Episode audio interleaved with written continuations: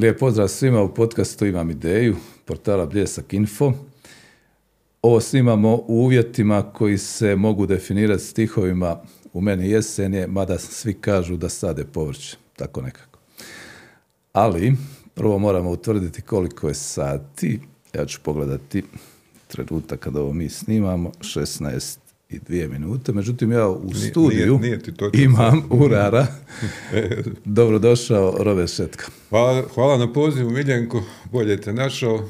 Koliko je točno sati? E, sad je točno 4 sata, 4 sata i 4 minute. e, moj Armani. Mm. Treba znati Armani nositi, jel da? Ja. da.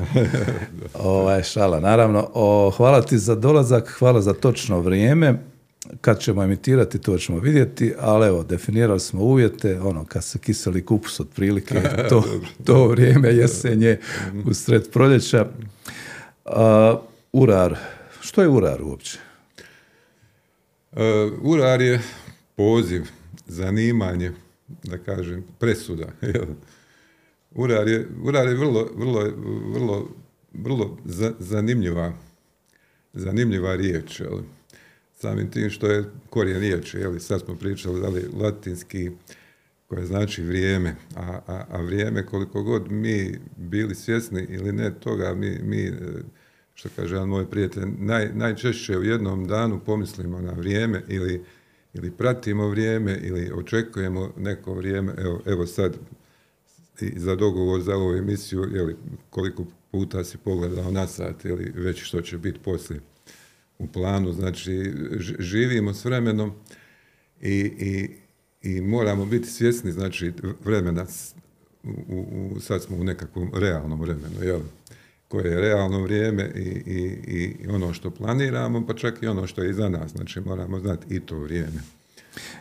Urari brinu o tome da mi znamo točno vrijeme, da stižemo na vrijeme. Međutim, kad su ljudi uopće počeli mjeriti vrijeme? Kad je civilizaciji postalo važno je li podne ili je ponoć ili... Pa sad bi se, sad bi se morali vratiti daleko u nekakvu, nekakvu e, povijest, ali mm, bili su nekakvi sunčani, sunčani satovi, jeli, pa bi ljudi zabili nekakav štap, štap na, na, na tlo, jeli, i onda bi, kako se zemlja, zemlja okreće i mijenja svoj kut prema suncu, tako i ta sjena, jeli, sjena rotira oko tog štapa da bi mogli procijeniti koje, koje je vrijeme. Jeli. E sad kad se ukazala potreba zbilja, ne znam kako je došlo do toga, vjerojatno iz istog razloga iz kojeg smo se mi našli ovdje, jeli, da smo dogovorili neko vrijeme i jučer i danas. Moguće u ono vrijeme kad se počeli randesi zakazivati, pa kaže kasnije pa, opet. možda ja, ono kad se ekipa skupi, pa hoćemo li u, ulov na, na, na divljač ili, ili, na žene, pa, pa su se ona... Ili uliku, da. Ja, vidiš, to, to sam onaj, propustio u, pripremi za ovaj podcast da malo više, kaže, znam, kažem, postojali su ti sunčani satovi, pješčani satovi. I čitao sam nekad prije, kažem, ali pošto mi to, to nije sad vezano konkretno, nije u sferi zanimanja i ne trebam ih popravljati, servisirati, pa onda nisam ni nisam puno izučavao. Ali vratimo se mi ovome ovaj, što URAR jest, što URAR radi, što je zapravo sadržaj tvoga, tvoga zanimanja. Pa sadržaj, znači naj, najkonkretnije, naj, najjednostavnije što se može reći, znači to je, to je usluga. To to je kao prvo usluga. Znači, uslužena djelatnost bavi se servisiranjem i održavanjem satova. Znači, servisiranje, servisiranje bilo kojeg sata. Znači, sat može biti e, ručni, može biti može biti medaljon, može biti džepni, može biti stolni, kaminski, budilica, može biti zidni, znači imaš toliko vrsta satova, u principu svi, svi satovi, svi su satovi isti, na istom principu rade. Znači, to su samo sad finese, nijanse, znači koliko će sat imati, kaže se, komplikacija, dodatne opreme, tako da se izrazim. Znači, kad dođe do kvara sata, čovjek dođe da, da popravlja sata. Čovjek koji, koji drži do svog sata, on održava sat. Znači, to je nekako neki redoviti servis, kao što vodiš svoj automobil na, na na periodični godišnji servis, tako bi trebalo i sat. Mislim, kad govorimo o mehaničkom satu, koji trebalo bi ga održavati koliko je propisano, ili već barem 7, 8 do 10 godina, ako, ako hoćeš da tvoj sat uvijek bude točan, precizan, pouzdan i da traje duže, a ako ga zapustiš, zapustiš, pa meni najčešće dolaze mušterije, kaže, pa evo radio mi je 50 godina, ne znam što mu je sad, jel? Da. I, I tu se ja našalim, gospodine, imate li automobil? Pa kaže, ima. Jel ga vozite na servis redovito, onda čovjek s ponosom kaže, ma da, e, pa tako treba i sat je stroj koji se mora održavati.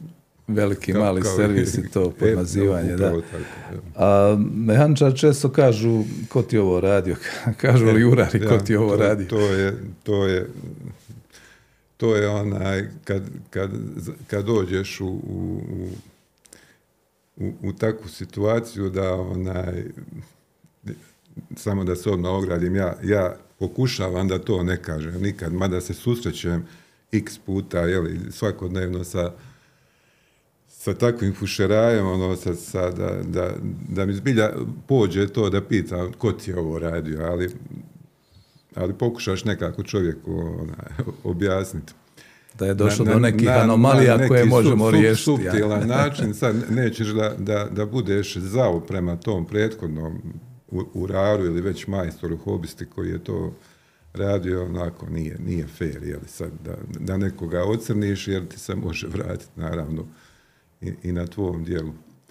Da, a, zanima me općenito, vraćat ćemo se mi povremeno još ovim ovaj, stvarima koje se tiču samoga zanata i sadržaja, ali kako to sve počelo kod tebe? Kad si recimo odlučio, pa idem se ovim baviti, čini mi se zanimljivo? Pa sad ću se morat vratiti u, u, u mislio sam reći, djetinstvo, ne, ne, nekakav, neko, neko doba dok sam bio još tinejdžer, mislim još čak u, u srednjoj školi. Onaj, mislim, to je, to je moj, moj prvi susret, a, a tu ću se e, dotaći i, i nekakvog odgoja o kojem, o kojem isto želimo nešto, nešto malo reći, nemamo možda prava na to. E, moj otac koji je radio u Sokolu, bio zanatlija, e,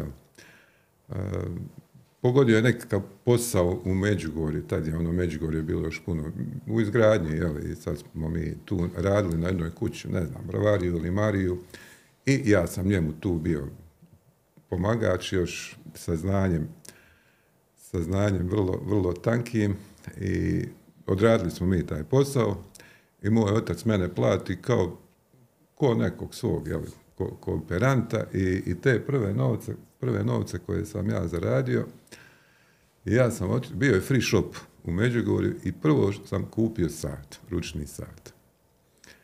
I ona, njega je to malo začudilo, ali mi je nekako to bilo, onaj, spominjao sam nedavno u, u tom dokumentarcu kod prijatelja Emila, taj neki prvi sat koji sam dobio kao dijete, isto koji je otac dobio na, u Sokolu za deset godina rada, taj Kotobert koji sam ja odmah izgubio. I, I onda, znači, nakon tog nekog izvjesnog vremena, znači, moji prvi zarađeni novci su bili kupovina sata. Sata i onda, onda je, na, osim toga, bio i polaganje vozačkog i još nešto, e, ali prvo je sat bio ne znajući tada da, da ću se ja nekad u budućnosti biti baviti, živjeti isključivo, da će mi to biti egzistencija, samo satovi. I kad je to počelo da se počeo pa baviti? To je i, i onda ska, e, mislim da smo uh, moj otac eto koji je preminuo već ima 15 godina Kod nas je kod kuće bilo, bilo muško sjelo, tako da zove, majka umrla mlada, tako da smo bili brat, otac i ja.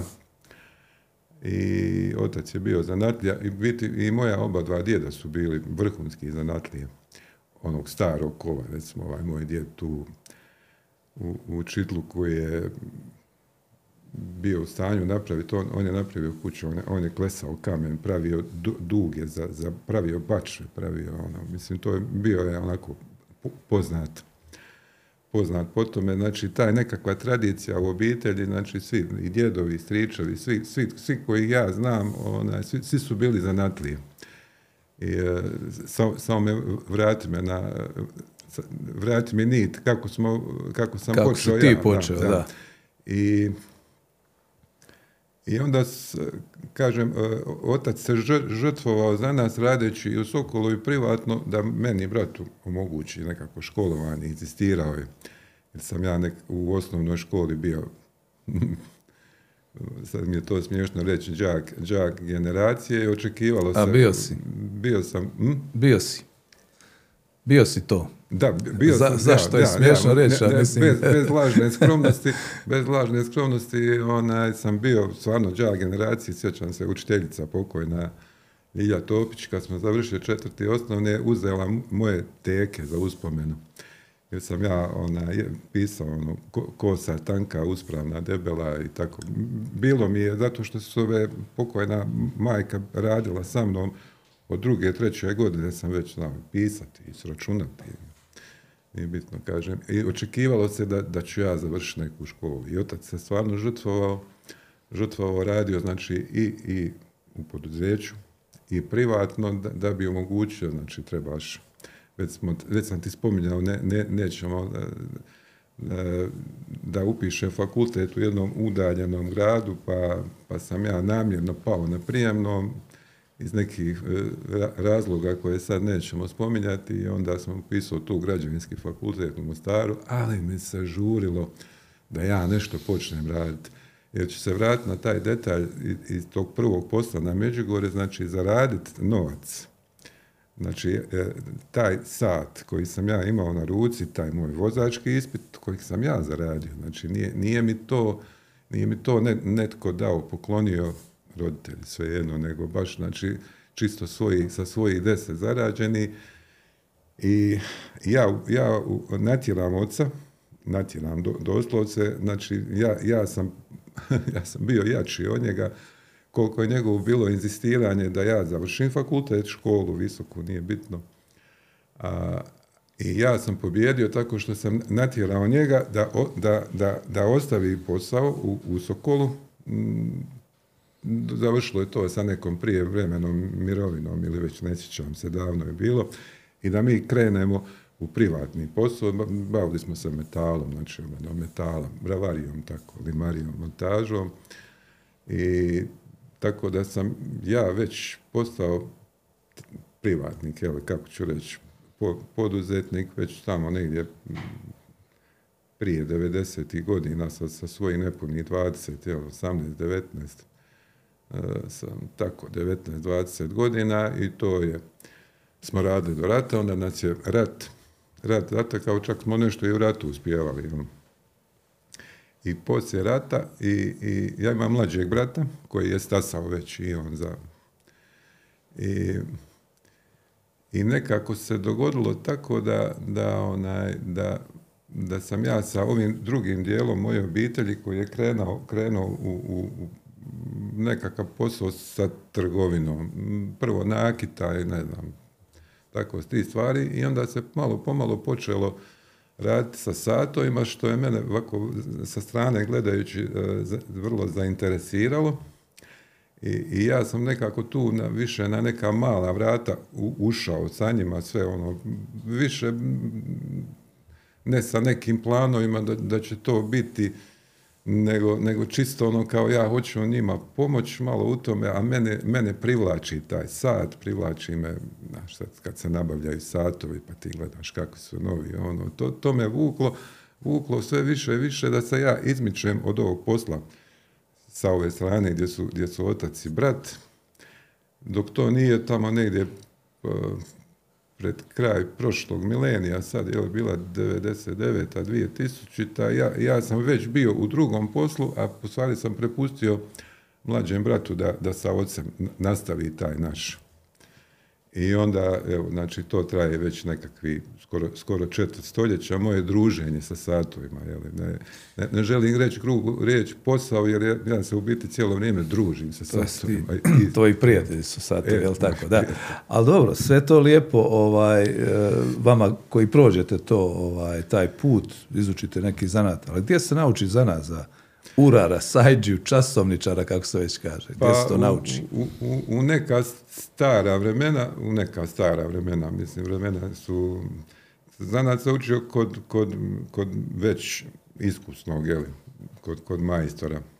Recimo, evo, evo, možemo se vezati za Mostar, pošto smo i, i, i ti i ja tu rođeni u Mostaru, pa i imamo dovoljno godina da pamtimo, recimo, u Mostaru koliko je bilo urara, znači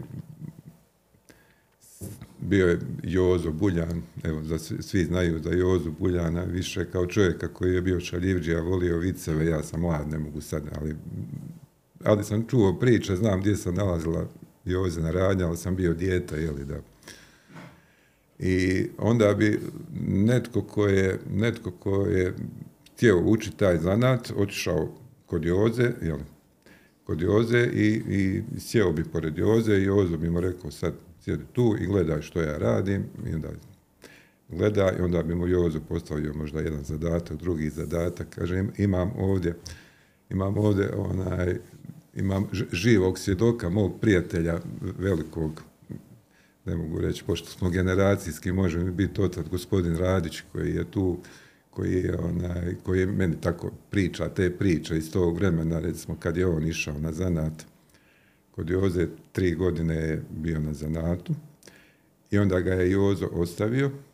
Još tri godine još tri godine da već radi kao praktično i za plaću, dok nije bio siguran da, da gospodin Radić sada može sam samostalno obavljati tu djelatnost tog zanata, jer da, da on nije bio siguran, on ga ne bi pustio još tri godine, jer bi bila Jozina sramota da, je, da nije naučio svog šegrta da radi svoj posao. Jel?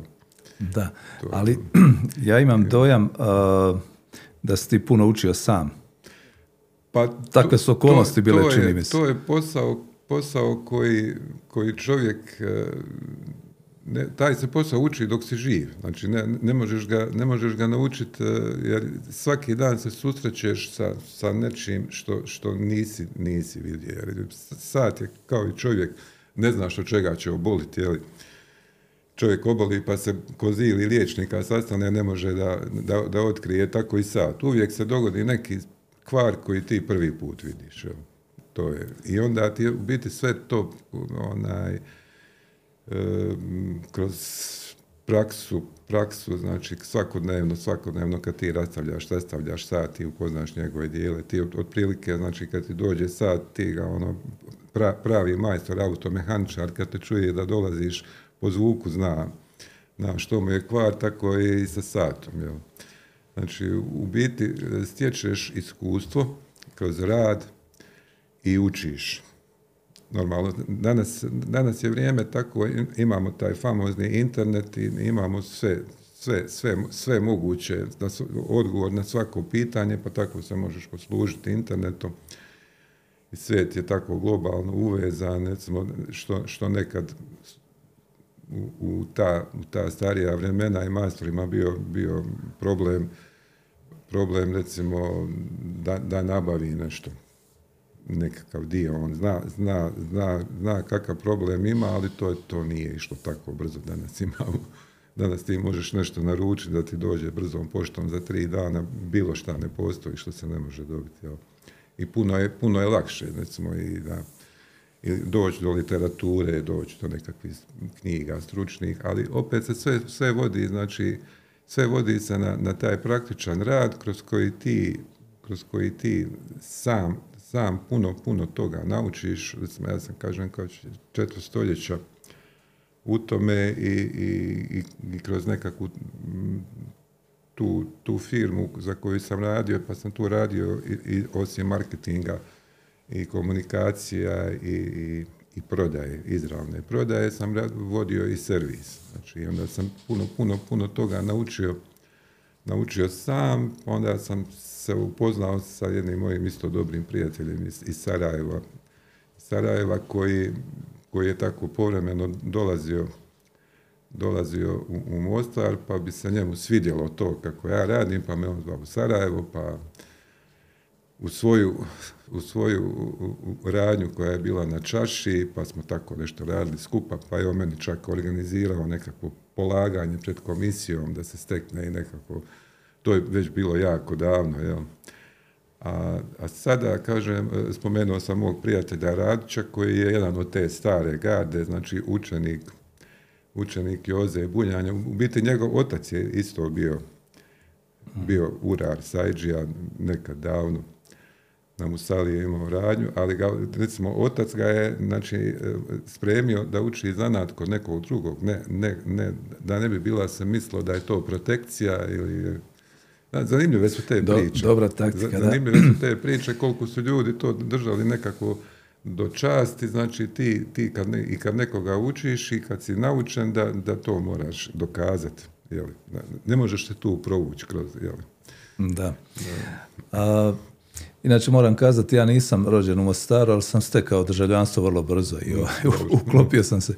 A što sam još htio pitati vezano za ovo, e, sama ta evolucija e, tehnološki ili tehnički gledano, ovaj, ti to bolje znaš definirati, Spomenuli ste negdje u razgovoru, bili su oni mehanički satovi, dugo smo navikli na satove, na navijanje, pa su kasnije došle baterije koje se umeću, pa su došli i nekakvi digitalni, pa i nekakvi možda hibridni i tako dalje.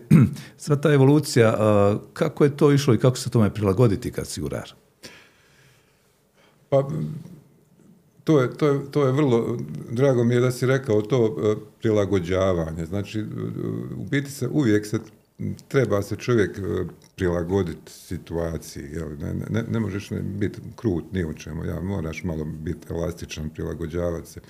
Pa, e, recimo, prije su bili, u, u stara vremena su bili samo mehanički satovi, sad još možemo se vratiti u par stotina, dvije i dva stoljeća unatrag, ali ne, ne, neće možda biti zanimljivo gledateljstvu sad da ja objasnavam kakvi su tipovi satova, kako su se razvijali mehanički satovi da bi postali ovo što su danas.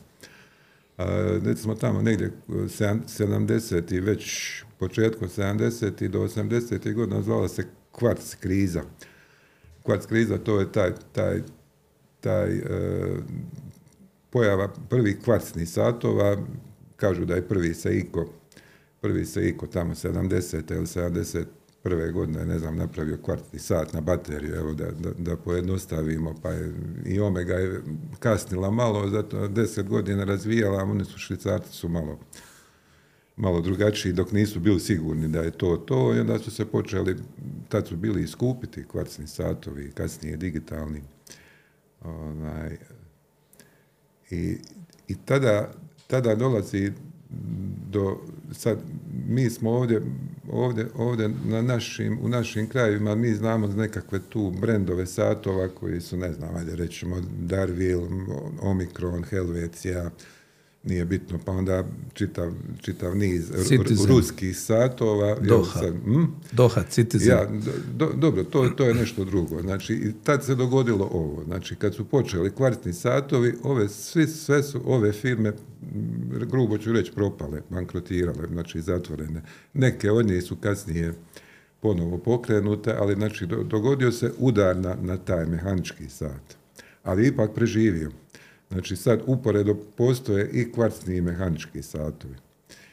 E sad su se, uh, sad recimo u razgovoru sa starijim kolegama koji su tada radili za NATO, oni su radili samo mehaničke satove i kad se pojavio, kad su se pojavili kvarcni satovi, oni su imali otpor prema njima. Isto kao što ja sad imam otpor prema tim smart, smart satovima, to je ista stvar. I recimo, rijetko ćeš naći starijeg majstora koji hoće mijenjati bateriju u satu. On sam kaže, ja to ne. Ne. Znači, kvarcni sat baterija, majstor starog kova radi samo mehanički sat, ovoga ne zanima. To je, naravno, taj, taj otpor. E to se događa isto i sad. To je sad, znači, evo sad, sad sam ja u, situaciji da mi ulaze u radnju, pitaju možemo li mogu li popraviti taj neki smart watch. Ja, ono, na jedan lijep način kažem da, da ne mogu biti da, da pokazujem otpor prema tome, ali, ali mislim da, da, da, da se ne može dogoditi E, kad spomenuo sam ta kvarc kriza 70 i 80, da se to ne može dogoditi sada sa, da, će smart watch izgurat potpuno klasični sat i kvarc nije mehanički, zato jer se previše ulaže u satove, koliko god ljudi misli, mislim u... u, u da, da, u industriju. Ja, da. U industrija satova je nikad jača i neće ona to do, dozvoliti. Inače, Robert, e, koji su najpouzdaniji, najskupocijeniji, najcijenjeniji ovaj, satovi? Pa, dobro, pa to, ja, to je sad pitanje, ono, razgovarali smo o tome, to je, imaš tak, ta klasa high, high end sat, možemo sad nabrajati da, da je tu Rolex, da je tu, ne znam, neki Patek Philippe ili Audemars Piguet ili ili Zenit ili propustit ću sad onaj propustit ću tu nekakve, nekakve brendove znači koji, koji u biti nama običnim smrtnicima su, možemo samo maštati o njima. U biti, to sam govorio o tome, ti možeš imati i, i novce da kupiš taj sad, pa ga ne možeš kupiti, pa te tamo taj, taj marketiški trik je urađen tako da ti ideš na listu čekanja za neka Rolex, pa ga čekaš i dvije godine. To sve ima svoje, jeli? I, I u biti sad se kupovina sata se vodi kao investicija, znači ti, jer tom satu uvijek raste, raste vrijednost. Ali dobro, to je sad to je sad puno, puno viši nivo u kojem nisam nija kompetentan, jer ne, nemam nija takav sat, mislim da ga neću imati. Jel? Da.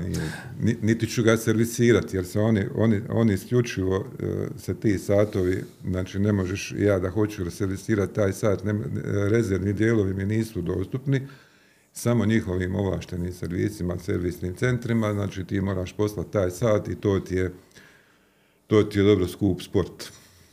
Da, neki ljudi jednostavno... To održavanje, mislim. Da.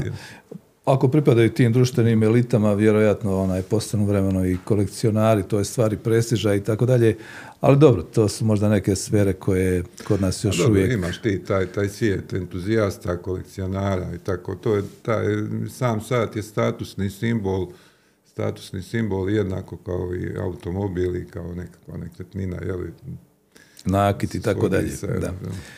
Možda da sviramo jedan time out što se tiče ovoga pa ćemo se vratiti. Da se malo zabavi, pozabavimo i tvojom strasti, ako tako smijem za glazbom. Ti si bio rocker, uvjereni rocker. Pa mislim da sam i sad, ja. To...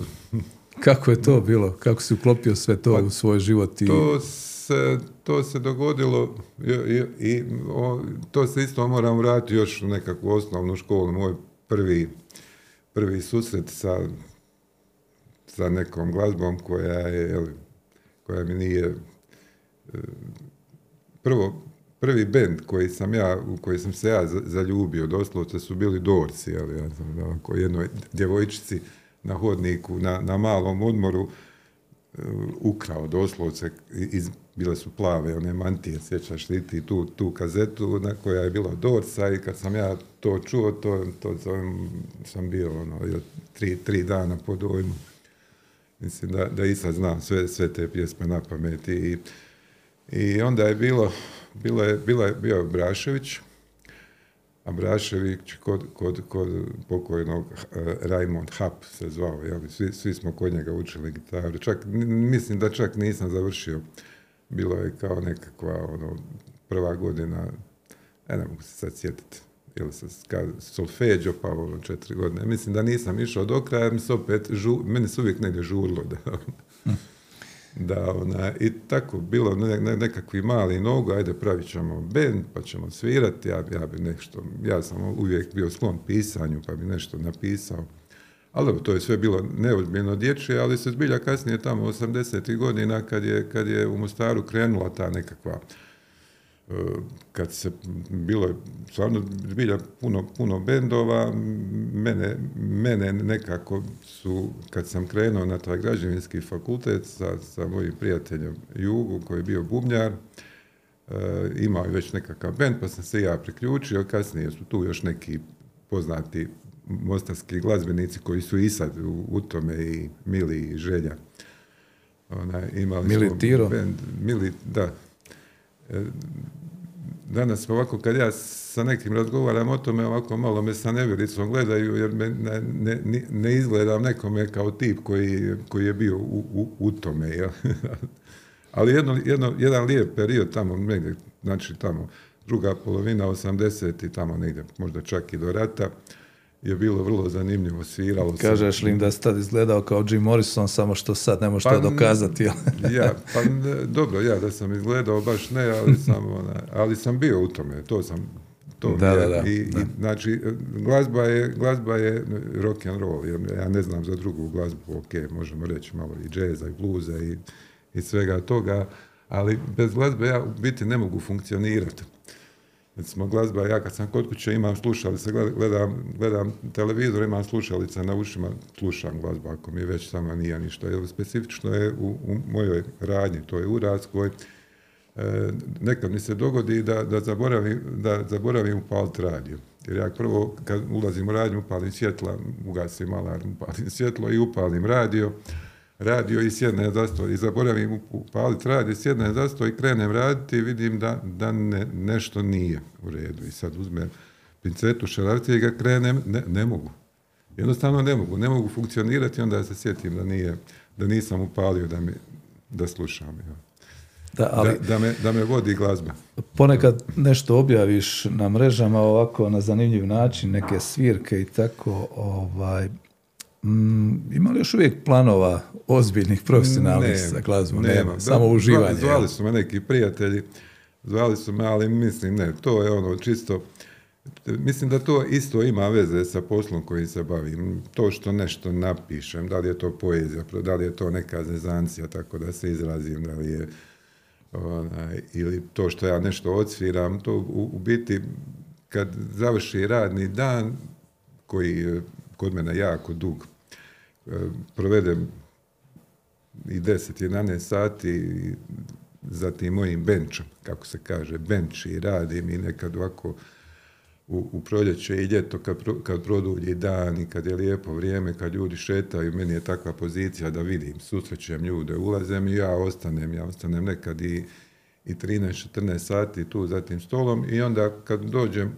kući, onda mi je to nekakav relaks, relaks, ono, da li ću nešto napisati, da li ću uzeti gitaru, pa mi se neka pjesmica tako uđe mi u uho, čujem je na, na radiju, uđe mi u uho, onda dođem kući, onda me povuče da ja to pokušam odsvirati i onda to nekad tako sni, snimim na mobitel pa stavim da bude javno tako da, da, da se da. ljudi ili smiju ili, ili da nešto kažu šalju, pa, šaljemo na to.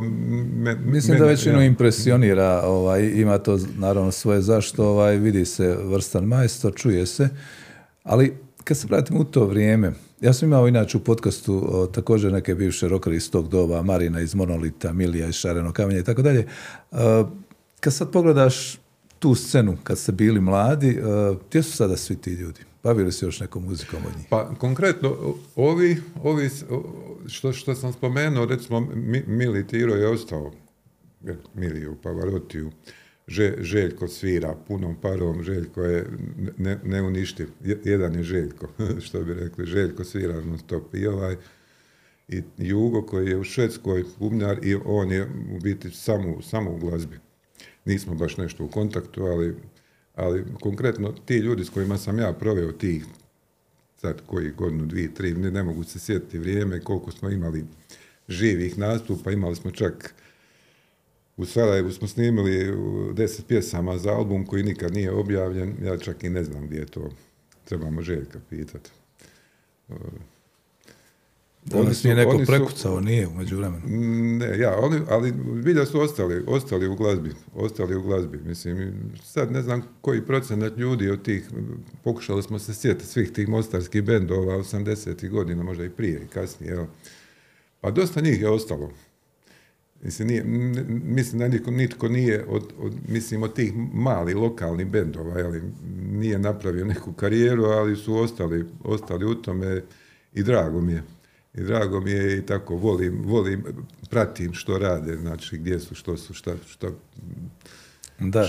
što su napravili. To. E, primijetio sam da si također i dobar promatrač i analitičar vremena. Znači imaš to iskustvo e, života u onome dobu, kako god ga zvali i definirali danas.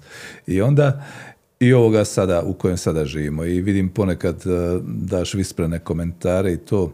Ali da ne idemo možda preširoko, da ne donosimo neke, nekakve sudove. Recimo, jedno od pitanja bilo bi koliko si zadovoljan sa sadašnjim Mostarom u kojem živiš? Pa to je sad jako teško, teško pitanje, a da nas ne povuče da pričamo o politici, ja zbilja ne bih volio da pričamo, kažem, i, onaj, i taj nekakav ci- cinični, e, čovjek se nekako opredijeli, ako već ne, postoji način da utječeš ti na to, jeli? možda ja, ja kao sam ti, ali kao, kao mi, kao jedna kritična masa, znači ne možemo promijeniti ovaj sustav kakav jest, Uh, sad, ću, sad ću izgubiti nit. Ja, uh, ja koliko sam zadovoljan samo starom. Pa uh, ja sam dosta, dosta ra- razmišljao uh, o tome, recimo, pošto sam ja ostao tu u Mostaru, znači i, i u ratno vrijeme i poratno vrijeme, za razliku od većine mojih prijatelja, vršnjaka, ja, ja kad je završio rat, ja sam u biti sjeo i onda sam se odjednom bio svjestan da su svi moji prijatelji najbolji, pa ono što kažu raja, pa uži i širi krug raje, da nema nikoga. Ja sam se morao ponovo, ono, znaš koga si znao, ono, zdravo za zdravo izviđenja i tako, mislim, znali smo se svi, onda stječeš nova poznanstva, nove prijatelje, svi, svi su nekako moji otišli, a ja sam ostao tu. I kas, kasnijih godina su oni počeli jeli, na godišnjim odborima, ovo što mi kažemo, dijaspora dolazi tu u Mostar i onda, onda vidiš kako oni drugačije vide, vide grad koji se promijenio, zbilja se promijenio u svakom pogledu. I, e, i onda sam ja, ja sam otprilike, e, na- mislim da se dogodio ono efekat kad ti e, spustiš žabu u, u, u lonac i polako zagrijavaš vodu i tako se žaba privikava. E, Konac te priče, priče nije dobar, ne, žaba ne iskoči nego se skuha, kažem evo ja se još kuham. U biti smo se e, mi koji smo ostali tu navikavali na, na sve, na sve te promjene, svjesno, nesvjesno, znači sve, na sve više, ha, je, li, je li bilo pozitivni više ili negativni, mislim da je bilo više negativni, ali smo se navikavali da nam grad više nije tako ni, ni uredan, ni sređen, da, da nam odnosi međuljudski u gradu su trajno poremećeni, mada ja tvrdim da, da nisu što se mene osobno tiče, kažem, pogotovo što susrećem u radnji sve ljude, znači sa cijelog gradskog područja, apsolutno se tu ne primijeti ništa, barem, ili to do mene ili do njih, ne znam. Ali smo e, se, znači, na- navikli na, na, te, na te drastične promjene, prvo, znači, koliko je grad stradao u ratu, jeli? A, a u biti ja sam to sve, sve bio svjedok tome, rušenju grada, jel? Pa mi je drugačije i, i, i nego, e, ja, ja to želim reći, kad se netko vrati, ne sad vrati, koji je otišao u Dok je grad bio cijeli ja, ili tako to- Dok nešto. se to sve događalo i sad kad, kad on dolazi na to, na, na taj svršen čin, na uništen grad i un- u- i uništeno, uništen duh grada i arhitektura i, i cijela priča o, o, o, tome što, što je bio Mostar, onda, onda je njima, njima to puno drugačije nego meni. Jer sam se ja, jer sam se ja tu postepeno znači, bio svjedočio svemu tome i naviknuo I meni, meni se nije dogodilo ništa preko noći, nego je to bio jedan proces kroz koji sam ja prošao i većina nas koji smo bili tu. Ali po, znači, po tim prijateljima, poznanicima mojim koji kad dođu u Motar pa onda meni kažu vidi ovo, vidi ono, pa vidi ovo, vidi ono, onda vidim i ja, e pa ovo je prije bilo ovako, znači, ali ja to sad ne primjećujem kao što neko koji nije bio tu dugo vremena u, toj, u, toj, u tom nesretnom periodu i onda je došao pa onda to vidimo drugačije. A grad jeste drugačiji. Da. Ali zanima me i ova druga strana, duhovna. E, nekad se recimo govorilo postoji specifičan mostarski humor, pa ne znam, neki bi to nazivali ili skalucima, nekim mostarskom trehom, neki već kako. A je li se tu nešto promijenilo u odnosu na, na mladost, kada je u pitanju sami taj duh, pa i način šaljenja, način ovaj, ophođenja i tako dalje? Pa, pa ima, ima toga dosta. Ili, ili, ili sam ja nekako sretno, sretno e, pronašao neko društvo koje, koje se ne, ne libi našalitom bilo čemu nekakav krug prijatelja koji upravo mi, koji nas sve te znači, probleme, sve, sve te nepravilnosti i nedostatke i mane, znači pristupaju s jednom dozom humora, cinizma, pa tako i ja. Jel?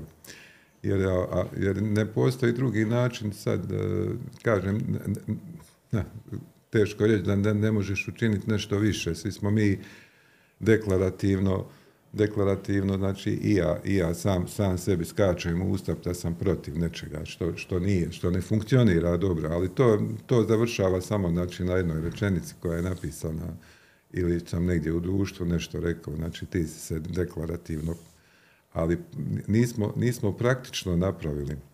Praktično napravili, a grad je, ja ću reći, grad je moj. Ja sam rođen tu, evo, evo živim tu preko puta, igrom slučaja, evo gdje se sad nalazimo, znači tu sam, tu sam svojih 55 godina i mogu reći da je grad moj, grad je naš.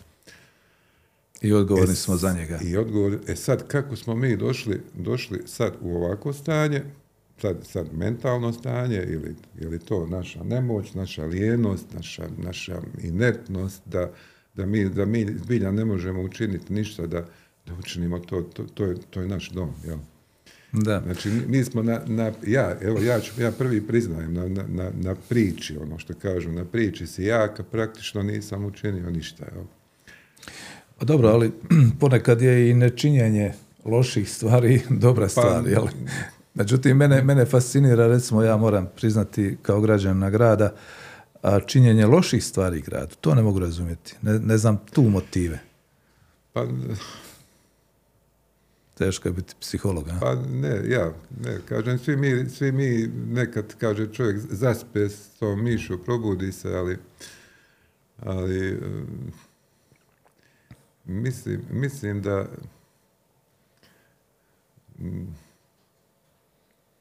mislim da su nam, da su nam oni, što kažu oni, zadnji vlakovi, zadnji vlakovi prošli, prošli odavno. Prošli odavno da, da se učini nešto, onaj, to je, to je tema, ja, ja hoću stalno vučem ručnu da, da, da ne uđemo u, u politiku, onaj, da, da, da, nekako zadržimo taj nekakav svoje, svoje osobno viđenje, viđenje situacije i biti što, što sam ja učinio. Nisam, nisam učinio puno, pa je to moja sramota.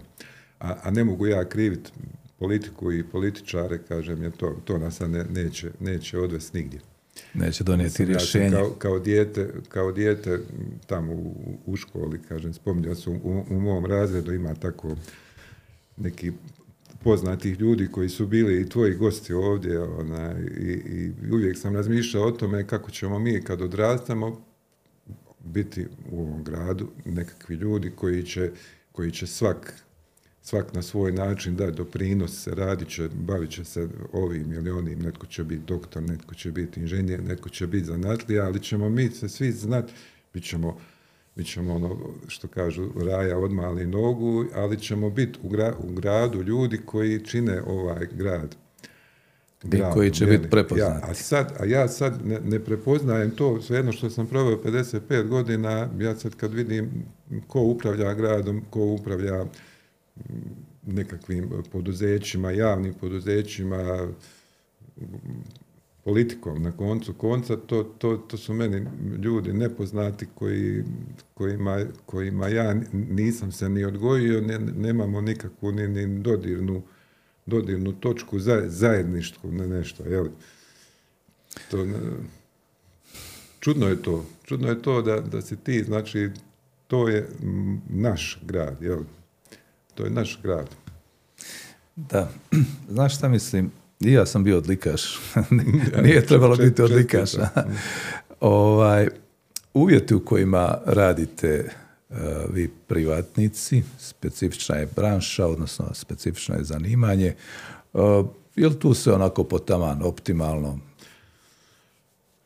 Pa, Dozvoljavaju li raditi, da kažem tako? Pa ja mislim, što se tiče moje branše, zbilja, to je, to je vrlo jednostavno posao. To se zove obrt, stari, tradicionalni zanati. U biti ne, ne, nema tu puno papirologije, nema tu puno nema ulaza, izlaza knjiga, fiskalnih kasa, znači to je, to je jedan kao zaštićeni zanat i meni je to vrlo jednostavno. Ova mlada ženica meni svaki mjesec napravi sve naloge, ja ih potpišem, je to sad mi PIO, ZZO, doprinosi ovi i oni, ja to fino odnesem, paušal, porez već. I apsolutno mi, apsolutno mi je, onaj, što se te strane, vrlo jednostavno, Mada smo mi, mi, ja ću reći pod navodnicima, poduzetnici, privatnici, ja, ja ne želim biti ono, takav, skloni nekakvom kukanju vječitom, znaš, pa teško je, teško je vrijeme, ne, kako se kaže na izraz, nema narod para, pa da sad ne nabrajam sve, sve te izgovore, ali mislim da je to pila naopako, što bi se reklo. Ja, ja ću reći za sebe, ja sam vrlo, vrlo zadovoljan, zadovoljan s ovim što radim za, za, za moj za, za moje prohtjeve koji su, ajde da kažem, skromni i više nego dovoljno, evo, otvoreno kažem da sam zadovoljan, samo zdravlje da podrži. To je važno, to je dobro uvijek čuti. I, i ne, neću kukat, pa čak i, i da, nema, da, da, nema posla, pa da nema neko vrijeme posla, pa dobro, sad dođe i takav period, ali posla ima, posla ima i više. Ja mislim da imaju svi koji rade ozbiljno, kvalitetno, korektno, koji imaju korektan korektan odnos sa, sa klijentom, sa mušterijom, sa dobavljačima, što je vrlo bitno. I vraćam se, znači, korektan odnos s narodom. Ko radi taj, taj, ne, taj ne, nema pravo da kuka, jer ako, ako kaže da mu nije dobro, onda, onda ima drugi razlog što će to reći. Da, ja imam običaj kazati mladim ljudima, mlađim generacijama, da, bavite se slobodno ovim čime se ja bavim. Kako god vi to vidjeli, ja, ja preporučujem. Ali ima li u tvojoj branši mlađih ljudi koji već pokazuju da bi se time bavili? Pa ne, ne. Moj, kažem, sad, moja branša, to je nešto specifično. To ti je ono, to je, kažu, nešto što izumire. Mislim da je već izumrlo. E, to što sam, što sam se ja odlučio na to, to je, to je bio takav jedan momentum i, i znači taj slijed okolnosti kad sam ja napustio taj moj prethodni posao koji sam uložio dosta godina života, onih najboljih. I u biti čak nisam bio siguran čim ću se baviti, ali to je uvijek bila nekakva ideja koja ideja još od, ono, od malih nogu i onda se nekako sve se što kažu kad jedna vrata zatvoriš, otvoriti se. Meni se nisu otvorila jedna vrata, nego pet. Ja sam mogao čak birati nešto drugo, ali sam se odlučio.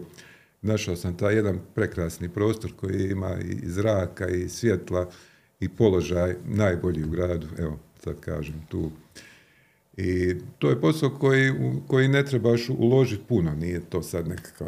Jel se ulica još zove Rudarska? E, zove se sad Kneza Višeslava. Ja, to je Rudarska. Ali to je Rudarska. Pa, sa jednim minimalnim ulaganjem u, u znači, da, za jedan početak, ali kažem, ne, neću ga sad preporučiti, reću što, što mogu, možemo i o tome se vratiti. Jer, e, kaže, ipak sam ja proveo nekakav četvrt stoljeća sa satovima, znači ne, ne možeš baš ono s, neba upast u to, kažem, to je nekakva moja kapitali, kapitalizacija, hajde da kažem, životnog iskustva i znanja, da sam ja mogao tu pokrenuti to za mjesec, dva, završiti sve i početi raditi taj nekakav posao koji, koji je odmah bio opipljiv. Jel? Opipljiv zato što su me e, ljudi u gradu znaju, znaju me kao nekog koji je u satovima i onda su jednostavno me, me pronašli tu i, od prvog dana u biti ja radim isto koji, koji evo sad nakon toliko godina svi, svi, svi koji su mi ukazivali povjerenje ukazuju ga i dalje što hvala svima. Da, samo jedno onako pitanje, ako nemaš ovaj, eventualno odgovor koji bi tebe zadovoljio i ne moraš odgovoriti, ali recimo prosječni mostarci, odnosno hercegovci, bosanski hercegovci, kakve satove kupuju za sebe ovaj? Pa kupuju uz, e, šta je Miljenko problem, e, i, ljudi koji imaju, koje vole satovi, kupuju satove, sad ću malo reći, možda ružno, vrlo malo znaju o satovima. Ali, ali, ali mi je drago kad ljudi dolaze kod mene po savjet.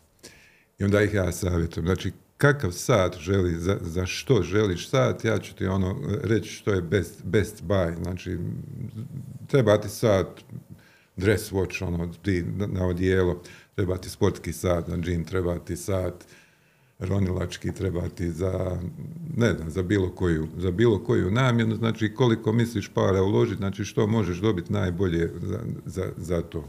Kupuju se razni satovi. Ali mi je drago, drago da, da, se kup, da, da mladi ljudi, onaj, mene često pitaju, pa kaže ono, pa ko još nosi satove ko, kao klasične, ono, a ja kažem, pa ja susrećem samo ljude takve koji nose satove, pa mislim da su svi. Svejedno, ali kažem, mladi ljudi, kod mladi ljudi primjećujem sad e, zadnjih godina zanimanje, ogromno zanimanje za satove, dolaze kod mene pa vidim da čitaju, literaturu surfaju tamo, pa onda, onda oni meni govore o mehanizmima, o karakteristikama satova, pa im ja tamo upalim taj grafer, pa oni gledaju kako sad i dijagnostika, kako ono zanima i Znači, to, to je jedan vrlo, vrlo ovako bitno reći, puno, puno mladih ljudi se zanima za satove, mislim za klasičan, ne, opet ne govorimo o smart watchu i, i to je ono meni čini zadovoljstvo, ja bih ono posvetio posvetio e, puno radno vrijeme da, da razgovaram sa njima. E, imao sam nedavno e, posjeta nekog vrtića ili nekog nešto.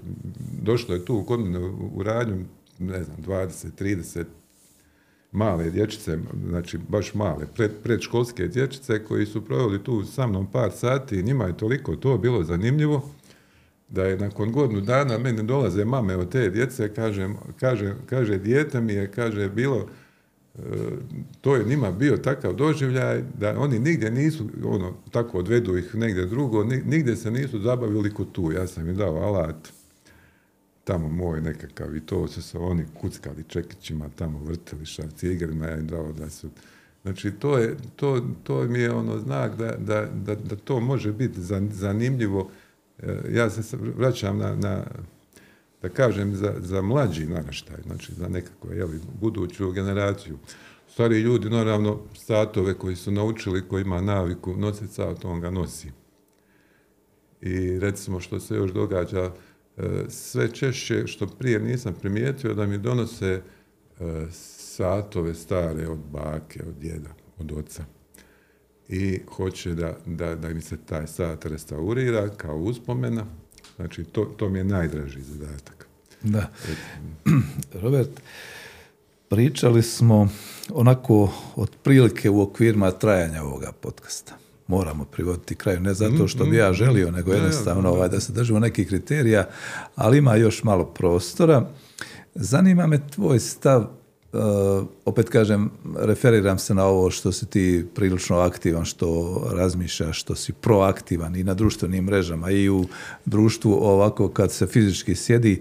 Uh, razmišljaš li o budućnosti i ako da, kako je vidiš, što nas čeka? Što nas općenito čeka, ali što, što mene pa evo i tebe, i ti ćeš biti tu. Pa mene, meni općenito, ja svoju budućnost, ja samo ne znam kad ću umrijeti, jel? i, i to nije ništa strašno. Što kažu, sve je to za ljude. E, moj, moj, konkretno moj urarski posao se, se radi dok, dok možeš. Evo, na- znači to je, e, ako ja doživim tu nekakvu mirovinu, ja ću vj- vjerojatno i nakon mirovine nastaviti raditi kao što je gospodin, gospodin Duvnjak gore pod, pod neboderom, kako mi u starci to kažemo, gore iznad raz- bivšeg razvitka, jel? koji dan danas radi, koji ima bliže 90 godina, mislim, bliže 90 nego što znači, to je posao koji radiš dok, dok možeš, znači dok si u stanju. I to, je, to mislim da je to moja budućnost. Ne, ne, da, ne da mi taj moj posao može dosaditi, nego mi je svaki zanimljiviji i zanimljiviji. Ja, ono, ja, ja sad gledam koliko je sati, e, jer ću se sad vratiti u radnju, pa ću nešto još završiti. A, a naša budućnost ovdje, naša budućnost, rekao sam, to o, ovisit će o koliko smo mi deklarativno da promijenimo budućnost ili, ili ćemo raditi praktično. Znači, ko što ja radim sa svojim prstima, kako kaže Rundek, to, to što svira, to su ruke. Znači, sav alat što ja imam, svu, svu najmodernije nešto što ali, ali to što svira, to su ruke, to znači praksa. Praksa. A da li ćemo mi uspjeti promijeniti našu budućnost, mislim da je za nas kasno, to je bolje, bolje pitanje za, za ove mlađe, Mlađe generacije. mlađe generacije, Ali da li će oni os- mi. ostati tu i, i da li će oni napraviti neki svoj mikrosvijet, da, da li će postoji postoji puno, znači trebaš imati sluha, jel?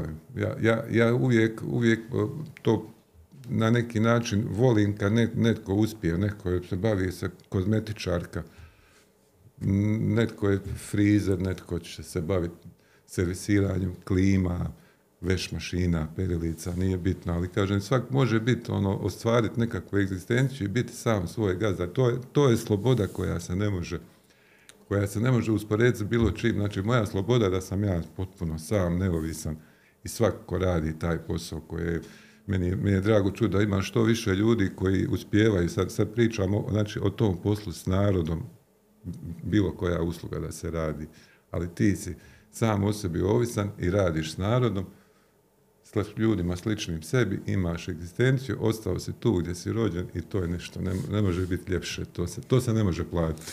Jasno, ali još samo kratko u- nekim općim okvirima. Evo, svjedoci smo naglog buma tehnologije. Umjetna inteligencija već ulazi na neki način kao asistent naših života.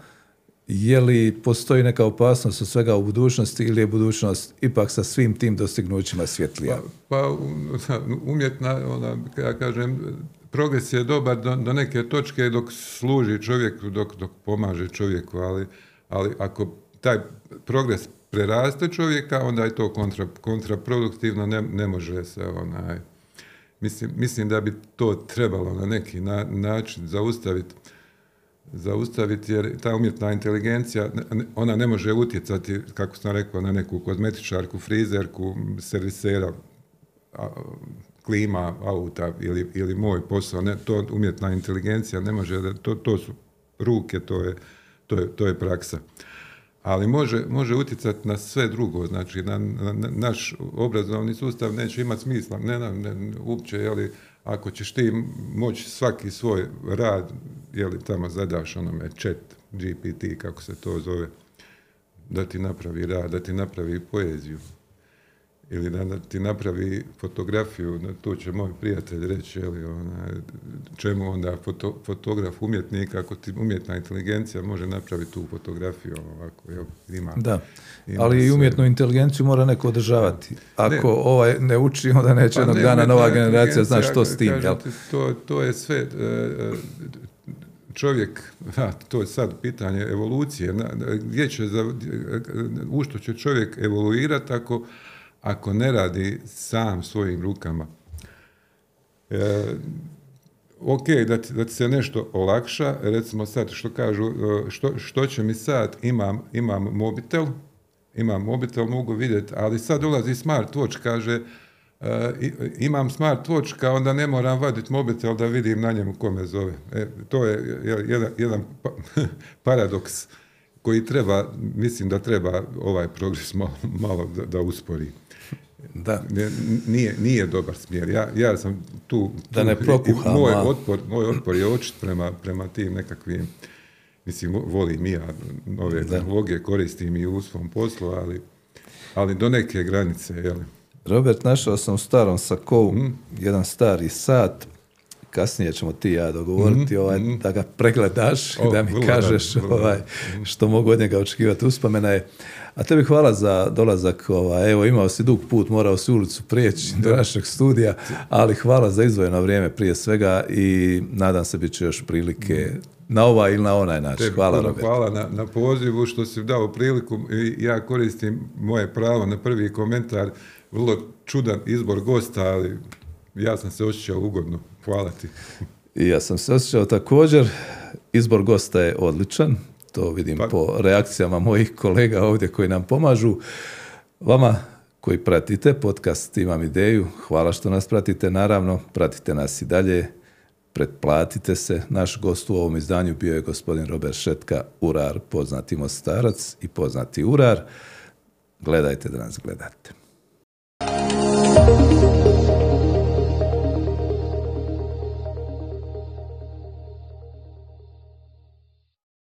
Ovdje fali ova, ova, kako se zove, jedna. Ukinula se. Je A, ova jedan, da, ja, ja, ja, ali je unutra, ako nije pa, Ja je nisam mogao izvati, ona je... Ja, ja, ona je unutra, ja vidim, vidim ova na, na, na 5, 6, 7 ili na 8.